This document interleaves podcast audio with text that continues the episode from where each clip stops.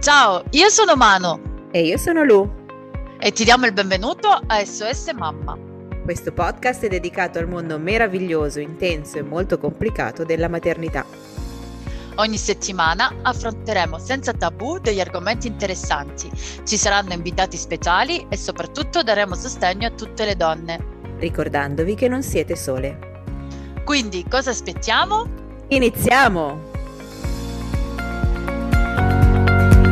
Ciao a tutti e benvenuti a un nuovo episodio di SOS Mamma, il podcast. Oggi sono qui con la dottoressa Martina Parisi, però la chiamiamo Martina. Ciao Martina, come stai? Benvenuta. Ciao Luciana, ciao. Tutto bene, grazie. Tu tutto bene? Bene, dai, bene. Pronta alle ferie fra poco. Quindi, Anch'io, anche tu. non vedo l'ora. Esatto, bello. Eh, grazie mille per essere qua con noi prima di tutto. Ti volevamo ringraziare prima di tutto perché sei stata gentilissima, veramente super disponibile. E poi volevo chiederti se potevi iniziare a introdurti un po', ti lascio a te la parola per introdurti. Va bene. E poi iniziamo a chiacchierare un po' insieme. Ok, allora sono Martina Parisi, sono prima di tutto una psicologa perinatale, mi sono specializzata nel sonno dei bambini dopo che è nata la mia prima figlia nel 2019 è nata una bambina che non dormiva mai, eh, poi abbiamo scoperto che soffriva di reflusso gastroesofageo, che è una mm. condizione molto frequente tra i bambini, però purtroppo sottodiagnosticata. Quindi eh, la prima cosa, chiaramente ci siamo rivolti ai medici, però nel frattempo Giulia aveva sviluppato un'avversione eh, proprio verso il sonno, aveva paura di addormentarsi e quindi ho pensato che, mh, mm, di, di, dover fare qualcosa in più. E quindi da lì mi sono formata sul sonno e l'ho aiutata a dormire meglio. Eh, attualmente Giulia ha due anni e mezzo, è una dormigliona, si dorme le sue dieci ore a notte più due, due ore e mezza al pomeriggio nel suo pisolino. E adesso sono anche mamma di Beatrice che è nata nel 2021 e adesso stiamo lavorando sul suo sonno a sette mesi e insomma è, è, un percorso quello del sonno, non è facile come tanti pensano, non ci sono no. trucchi, non ci sono magie, c'è mh, proprio un discorso di relazione col bambino, capire i suoi orari, capire i suoi ritmi, capire quali sono le cose che lo, lo aiutano insomma a, a riposare meglio. E, e, poi, vabbè, nel frattempo mi sono specializzata anche sull'allattamento, sul parent coaching, eh, insomma, diciamo che la mia formazione non si ferma mai perché certo. secondo me per aiutare al meglio le famiglie bisogna sempre aggiungere dei tasselli certo. in più. Certo, che poi parliamo di una cosa fondamentale. Io credo che sia una delle cose che più colpisce chi diventa genitore, in generale ma madre, soprattutto il sonno. Perché io per esempio non, ho, non sono mai stata una dormigliona, ma una, un conto è io decidere di non dormire o dormire poco, fa, un conto è trovarmi a non poter dormire, no? Esatto. E come si funziona, come una mamma, una donna, perché fondamentalmente i primi mesi di vita del bambino sono tutti sulle spalle di una donna, della mamma, certo. diciamo. E come facciamo a funzionare è un mistero. Eh, allora, sicuramente quando nascono i bambini cambia proprio il ritmo del sonno della madre. Infatti già durante la gravidanza cambia il sonno della madre e eh, si sintonizza sul sonno del bambino che porta in pancia e che poi nascerà. Quindi questa è una cosa molto particolare perché in effetti è come se la natura ci predisponesse già non al non dormire, ma a dormire su ritmi diversi. Certo. Quindi a dormire ad esempio sotto forma di pisolini più volte durante il giorno. Qual è il problema? Che nel 2022, diciamo, eh, quindi negli ultimi anni, eh, la vita va troppo veloce e non ci è permesso di fare quello che la natura ha predisposto, cioè dormire su pisolini come fanno i bambini una volta diventate mamme. Ed è questa la vera difficoltà, perché se noi non dovessimo tornare a lavorare, occuparci della casa, di altri figli, perché magari eh, diciamo se avessimo un villaggio, come si dice, certo. sarebbe più facile gestire questa modifica dei ritmi del sonno. Sì, infatti quando adesso siamo praticamente da sole e come dici tu, non è che tu dici hai un neonato, quando lui dorme mi addormento pure io, quindi lascio la casa, lascio il cibo, perché comunque eh, la donna deve continuare in qualche modo. E io devo dire che anche il mio, il mio primo bambino ha avuto delle grosse difficoltà col sonno ed è stato veramente, veramente difficile finché poi abbiamo deciso di metterlo nel letto con noi perché, vabbè, un po' perché si ammalava di continuo e Certo. aveva tonsillite praticamente ogni mese e un po' perché lui non riusciva a stare nel lettino, quindi probabilmente dovevo lavorare un po' sul sonno. Dovevamo fare un Eh, po' di lavoro sulla... Sull'autonomia Eh, dici? sì, Ma io sì. in realtà sarò una consulente del sonno un po' anomala, ma non ripudio il lettone. Cioè, secondo me, se la famiglia si trova bene a, a utilizzare il lettone chiaramente in sicurezza, ehm, perché no? Certo, Mm, attualmente, ad esempio, io lo dico apertamente, la mia seconda bambina dorme una parte della notte nel lettone con me in sicurezza. Eh, la prima, anche lei ha dormito per qualche mese nel lettone, eh, ma non per questo poi non è entrata nel suo lettino. certo, ma E infatti quello per che... cui Cioè, è una strategia, eh, come esatto. altre. Io penso che a un certo punto si deve scegliere, poi sicuramente eh, lavorare sul sonno è, è importante, per, un po' perché il bambino deve riposare bene e imparare a dormire anche in autonomia, come dici tu, un po' anche per noi. Però io quello che mi dicevo sempre era quando avrà 10 anni non sta- o 15 anni non starà ancora a dormire nel letto con noi. Cioè, è vero che Assolutamente. 15 anni di bambino nel letto non, è- lo auguro a nessuno, però eh, Martina, adesso comunque diciamo che già si fa un pochino fatica ad avere una routine, a creare una routine, poi magari tu, magari poi nella prossima, magari ci sentiamo ancora e mi spieghi un po' come possiamo aiutare anche a creare delle routine eh, Certo. familiari, giornaliere in casa, senza... Però adesso vorremmo parlare un po' anche di, va- di vacanze. Comunque, se riusciamo a creare una sorta di routine anche del- della la sera, no? Quindi no- molte persone fanno il bagnetto, eh, la storia, fa- quando poi si va via da casa, o comunque anche semplicemente durante il periodo estivo, che le giornate sono molto più lunghe, che i bambini, magari alcuni, non so se te, mio figlio prima andava a scuola, adesso non va più a scuola, quindi comunque si cambia completamente. Come si fa a ricreare una sorta di routine, se si può in qualche modo? Allora, iniziamo col dire che è giusto che i bambini abbiano, diciamo, un orario estivo e un orario invernale per forza di cose. Eh, quindi mh, assolutamente le famiglie non devono eh, chiudersi in casa, specialmente se i bambini non sono più tanto piccoli, cioè se si parla di bambini di 6-7 mesi è ancora magari un po' da tutelare il sonno, però una volta che abbiamo superato i 10 mesi, eh, via libera a qualche eccezione in più, quindi eh, la cosa che io consiglio è di inserire un pisolino in più se sappiamo che quel giorno, ad esempio, usciamo in passeggiata oppure se siamo in vacanza. Per farvi un esempio, la mia bambina che ha sette mesi fa due pisolini al giorno, eh, ha appena abbandonato il terzo da, da qualche giorno, qualche settimana. Eh, pa- partiamo per le vacanze sabato, io so che lei farà tre pisolini perché altrimenti alle sette lei desidera andare a letto Certo. e, e io non posso vietarglielo, anche perché sappiamo bene come diventano i bambini quando hanno sonno. Quindi in quel caso un pisolino in più e poi la nanna sarà posticipata, quindi senza troppe mh, preoccupazioni. Eh, sicuramente è bene riportare un po' il, um, il rituale della nanna fuori casa. In, in albergo non è sempre facile, magari in appartamento lo è un po' di più, Esatto. eh, però mh, quello che io consiglio è di portare degli oggetti che siano di riferimento per il bambino, ad esempio il suo sacco nanna di cotone leggero se siamo in un posto dove non fa troppo caldo, se lo utilizziamo anche a casa, eh, il suo dudù se lo utilizza e banalmente eh, io consiglio ai genitori mh, di magari cambiare le lenzuola due o tre giorni prima di partire al bambino così da portare quelle eh, con cui ha dormito gli ultimi due o tre giorni prima di partire, in modo che abbia una specie di legame con il suo lettino così come era fatto a casa. Portiamo le sue lenzuola col suo odore, le stesse cui, su cui ha dormito negli ultimi appunto, giorni prima della partenza e il bambino è certo. meno destabilizzato. Ah, bellissima, bellissimo suggerimento, io non ci avevo mai pensato, però effettivamente eh, ha molto senso il fatto di, di, di farli dormire in, in una, un ambiente familiare in qualche modo, perché già cambia comunque tutto, specialmente se si va magari, un conto se magari si va a casa di nonni, parenti che comunque magari i bambini li certo. ha visti, però se uno va in un ambiente completamente nuovo, almeno hanno una sorta di riferimento in qualche modo.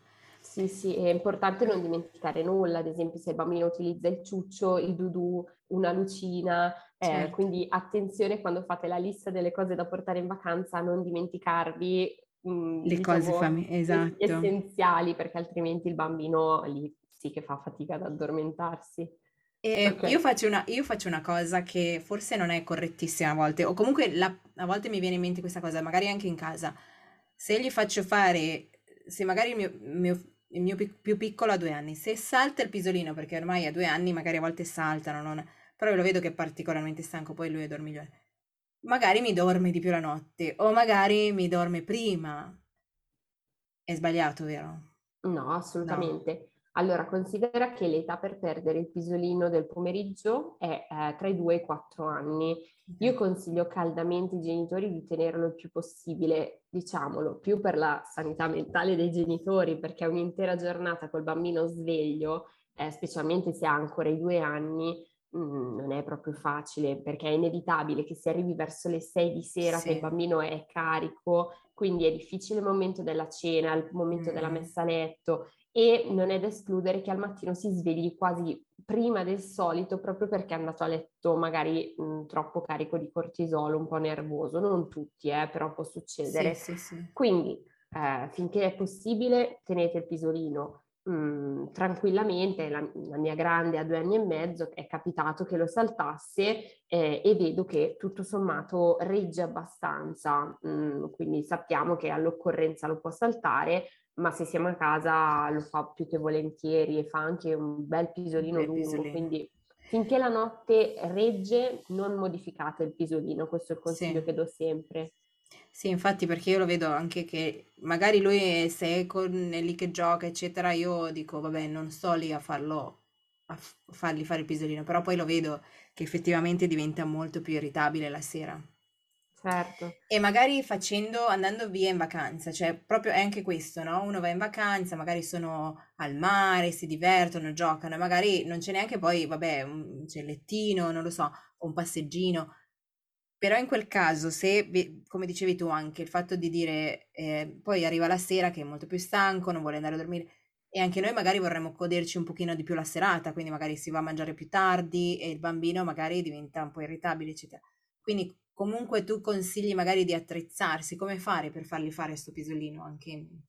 Allora, eh, la soluzione più semplice, se uno ha la possibilità, è di salire in camera. Io lo consiglio anche perché le, te- le temperature sono quelle che sono. Comunque, sì, sì. diciamo che tra mezzogiorno e le tre del pomeriggio il sole picchia molto certo. forte e se i bambini hanno anche un paio d'anni, è vero che non sono piccolissimi, però se uno ha la possibilità, meglio salire in camera eh, ci si riposa un po' tutti, si evita il caldo nelle ore di punta e poi si scende in spiaggia riposati. Questo poi ci dà la possibilità di poter perdere più tempo la sera, di eh, posticipare la messa nanna serale, eh, perché secondo me sarebbe un peccato per, diciamo, eh, tenere il bambino sveglio quelle due o tre ore in più al pomeriggio, poi doverlo mettere a letto alle sette e mezza certo. perché arriva già il mare stanca molto, le attività sono più intense, il caldo stanca, quindi se salta il pisolino poi ci perdiamo, ci bruciamo completamente la serata. Esatto.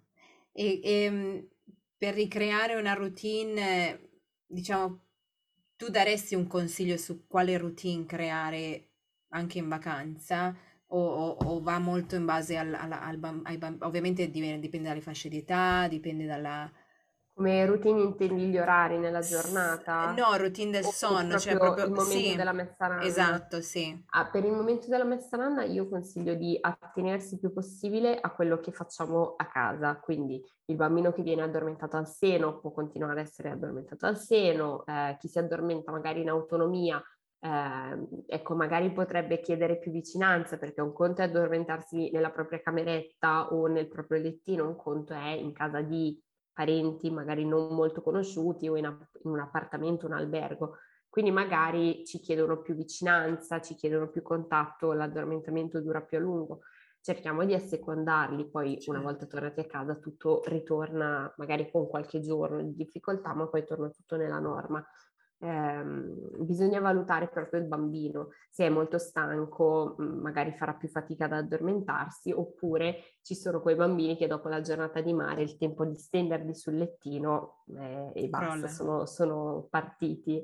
Quindi mh, consigli nello specifico no, eh, io consiglio sempre più che di guardare gli orari, visto che è tutto un po', cam- un po' diverso in vacanza a livello di orari, di attenersi alla finestra di veglia del bambino, cioè quell'intervallo in cui il bambino riesce a stare sveglio. Un bambino, ad esempio, di otto mesi, più di tre ore, tre ore e mezza, è difficile che riesca a stare sveglio prima di andare in quella fase di mh, iperagitazione da cortisolo. Quindi quando vediamo che è sveglio da un po' troppo tempo, lo portiamo a nanna indipendentemente dall'orario. Dobbiamo proprio seguire le necessità del bambino anche quando siamo in vacanza, eh, con chiaramente delle, delle eccezioni che possiamo fare sulla base del temperamento del nostro bambino. Ci sono i bambini che si adattano a ogni situazione, ci sono i bambini invece che sono più eh, difficili e non dobbiamo avere paura di dire questa parola. Mm. Io ho due figlie non molto semplici sul sonno che dormono solo nel loro ambiente,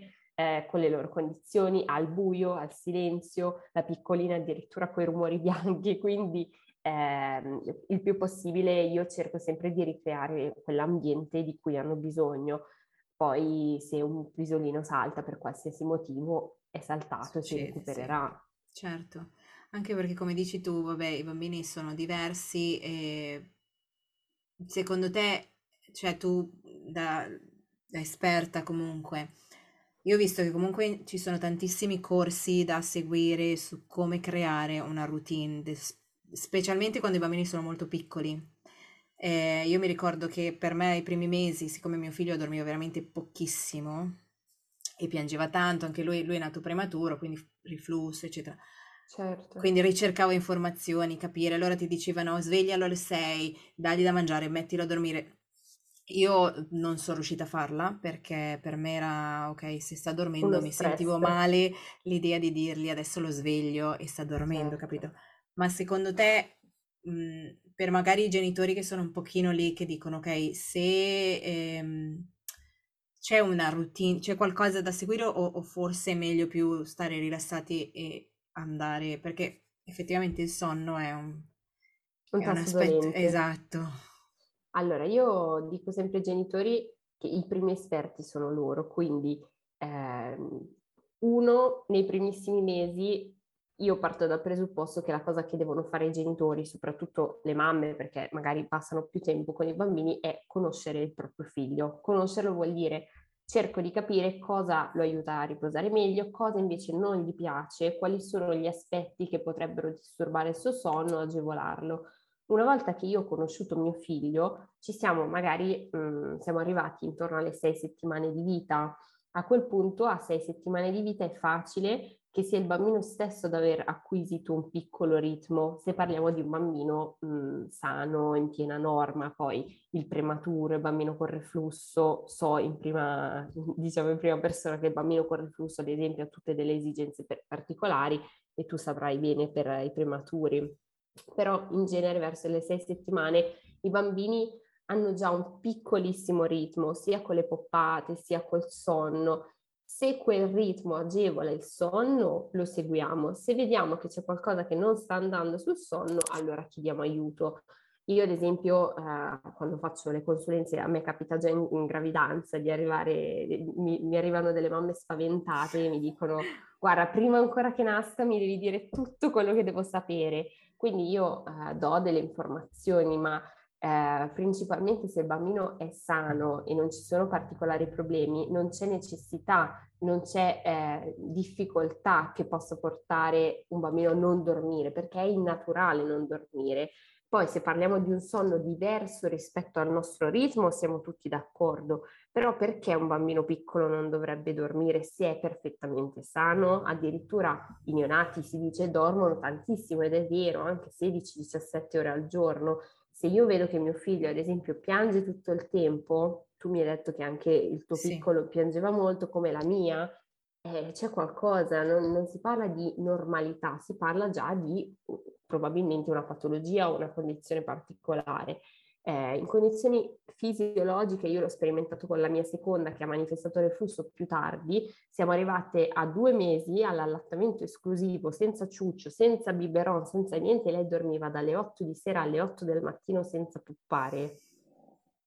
Dopo, perché adesso so che chi ascolta dirà cosa hai fatto. Non ho fatto niente, ho soltanto ascoltato mia figlia. Dopo, ovviamente, verso i quattro mesi il suo sonno è cambiato perché a quattro certo. mesi c'è la regressione del, regressione sonno, del sonno, e attualmente sì. la mia bambina si sveglia la notte, certo. come è giusto che sia. Però diciamo che nei primi tempi dormiva tantissimo. Quindi se io vedo che già appena nato un bambino non dorme, può essere o un problema eh, di salute o un problema magari legato all'alimentazione, quindi all'allattamento che non funziona bene o allergie, mm, reflusso. Eh, ci sono tantissime motivazioni per cui un bambino può non dormire. Mm, rimango un po' perplessa quando sento dire eh, ma è normale che i bambini non dormano. Questo non deve proprio essere detto perché poi porta la mamma e il papà a rassegnarsi a non dormire. Quindi le cose che dobbiamo fare sono intanto ascoltare il nostro bambino e proprio metterci eh, in connessione con lui. Dobbiamo cercare di vedere se è sereno. Se il bambino è sereno, dorme. Se non dorme perché non è sereno, chiedo aiuto. Certo. Beh, questo è un ottimo, era averlo, se me l'avessero detto prima. no, perché effettivamente no. noi la cosa che diciamo è, oddio, deve dormire. Cioè, non capiamo che magari, come dici tu, la causa non è il sonno, ma è qualcos'altro. Che poi magari ovviamente crescendo, io, io ho capito che mio figlio crescendo, per esempio, lui ehm, probabilmente non aveva sviluppato un buon rapporto col sonno, non lo so, poi per vari motivi probabilmente, no? Certo, può succedere. E quindi magari forzarlo, cercando di forzarlo, non, magari non, non, aiuta perché se ci sono altri motivi, come dici tu, eh, non si, non, probabilmente ci stressiamo sì, sì. di più, magari.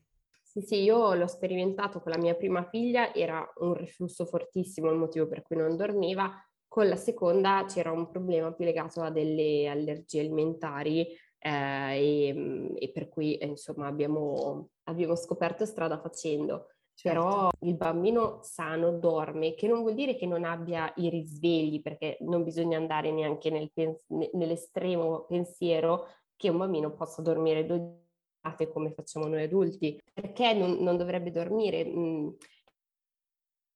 una, un retaggio culturale, il fatto di pensare che i bambini siano degli esserini cattivi che vogliono rovinarci la vita non facendoci dormire. dormire uh. Quindi bisogna assolutamente trovare la causa. Certo. E io, ad esempio, consiglio sempre di fare visita all'osteopata pediatrico, di sentirsi chiaramente col pediatra se c'è qualcosa che non va e eh, di cons- consultare eh, l'IBCLC, che è la consulente in allattamento, eh, per cui se c'è qualsiasi difficoltà, anche solo un reflusso causato da un allattamento che non va bene e che causa appunto mal di pancia, difficoltà digestive e che poi interferiscono sul sonno, sappiamo che dobbiamo chiedere aiuto perché certo. non si risolverà mai da solo. A quel punto non si tratta di un problema di sonno, ma è un problema, ad esempio, di allattamento.